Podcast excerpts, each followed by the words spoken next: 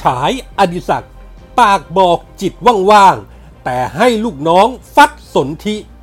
ด้านชาวเน็ตจับผิด อดิศักดิ์ลบโพสเชียร์สามนิ้วเกลี้ยง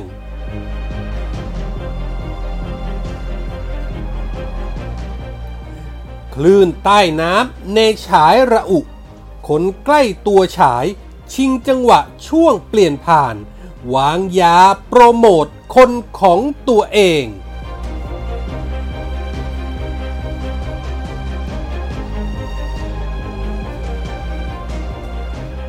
สวัสดีครับ ขอต้อนรับทุกท่านเข้าสู่ MGR Podcast ครับ ผมเกษตรชนะสายรีชัยรับหน้าที่ดำเนินรายการครับ วันนี้ผมมีคอลัมน์ข่าวปนคนคนปนข่าว ประจำวันจันทร์ที่ 16 พฤศจิกายน พุทธศักราช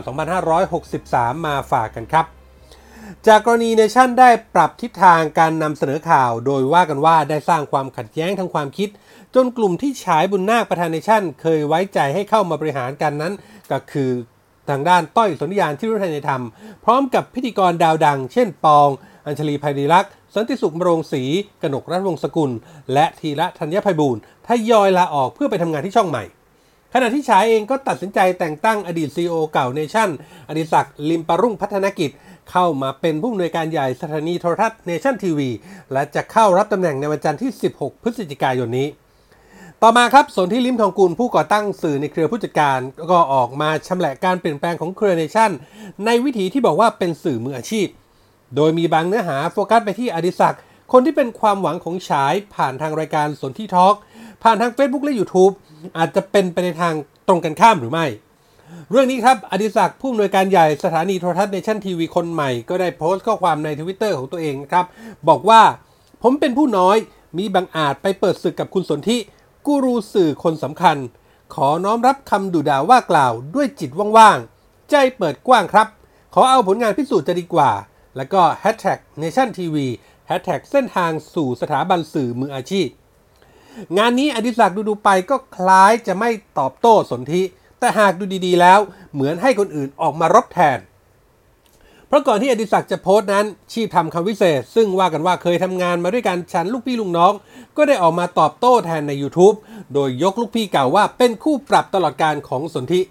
เนื้อหานอกจากวิพากษ์วิจารณ์สนธิแล้ว ยังบอกเล่ายกยอถึงสไตล์การทำงานของอดิศักดิ์เคยปลุกปั้นพิธีกรหลายต่อหลายคน ทั้งสรยุทธสุทัศนจินดากนกรัฐวงศ์สกุล แต่ดีใจมากที่กนกทำงานมา 24 ปีที่เนชั่นลาออกไปซะได้ และยังฝากไปถึงผู้ชมว่าให้รอชมเนชั่นยุคอดิศักว่ายืนข้างฝ่ายประชาธิปไตยอย่างแน่นอน เรียกว่านอกจากจะรบแทนลูกพี่แล้ว ยังยกให้เป็นคู่ปรับตลอดการกับสนธิ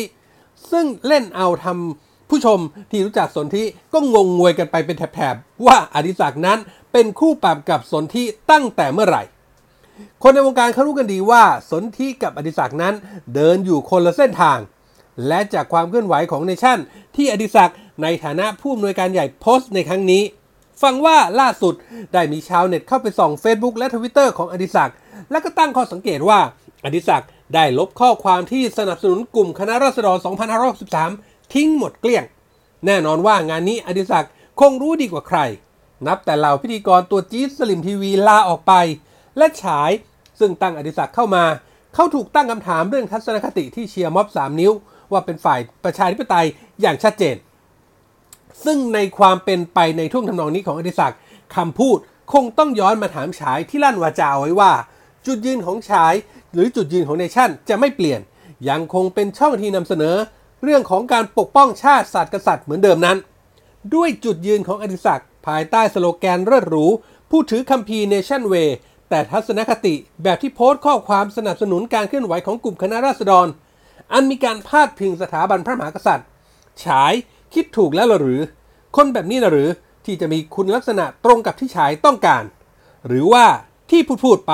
ทั้งฉายและอดิศักดิ์ไม่มีไม่เห็นเหมือนกับการกระทำมันจะเข้ากับทำนอง ปากว่าตาขยิบจริงไหมครับ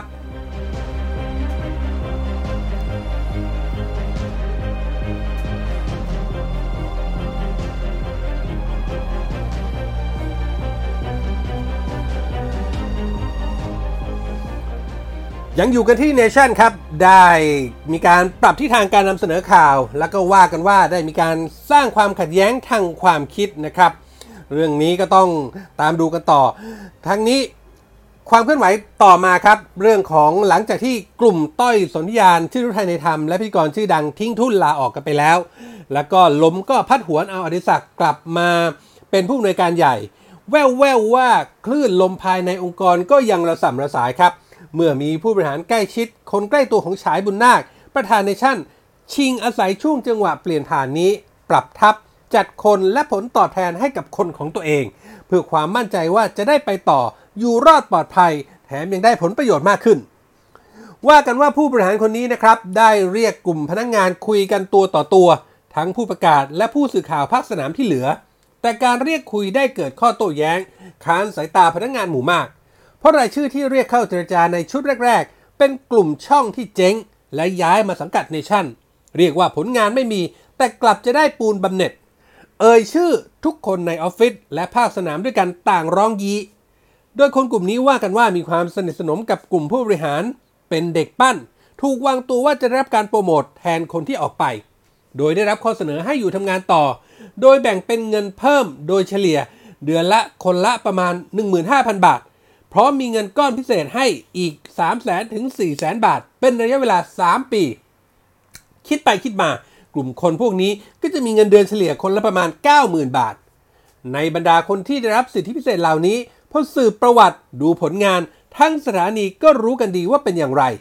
แววว่าบางคนมีสัมพันธ์ไม่ธรรมดากับผู้บริหาร และตั้งแต่ทำงานมาผู้บริหารใช้ตำแหน่งเอื้อประโยชน์ให้โดยตลอด ถึงขั้นผู้จัดรายการร่วมด้วยกัน ตั้งแต่แรกเริ่มยังต้องขอถอนตัว และที่สร้างเสียงฮือฮาก็คือ เธอได้รับข้อเสนอถึง 7 หลัก ทั้งที่ไม่ใช่ตัวสำคัญ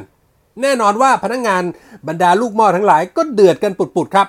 ต่างมองว่าการแก้ปัญหาของ Nation TV แบบนี้ ไม่ได้เป็นการแก้ปัญหา แต่เป็นการสร้างปัญหาใหม่ขึ้นมาแทนเป็นความพยายามของผู้บริหารที่ต้องการผลักดันเด็กตัวเอง และสร้างความบิดเบี้ยวให้กับช่อง Nation ต่อไป เรื่องนี้โจทย์จันกันในหมู่พนักงงาน โดยตั้งข้อสังเกตกันว่า ฉายอาจจะยังไม่รู้ หรืออาจจะเรียกว่าถูกวางยา ไว้ต้อนรับผออคนใหม่ก็ได้ งานนี้เนฉายยุคเนชั่นเวเพียงแค่เริ่มต้น ก็เขย่าวขวัญข้างในกันเองซะแล้ว โปรดติดตามตอนต่อไป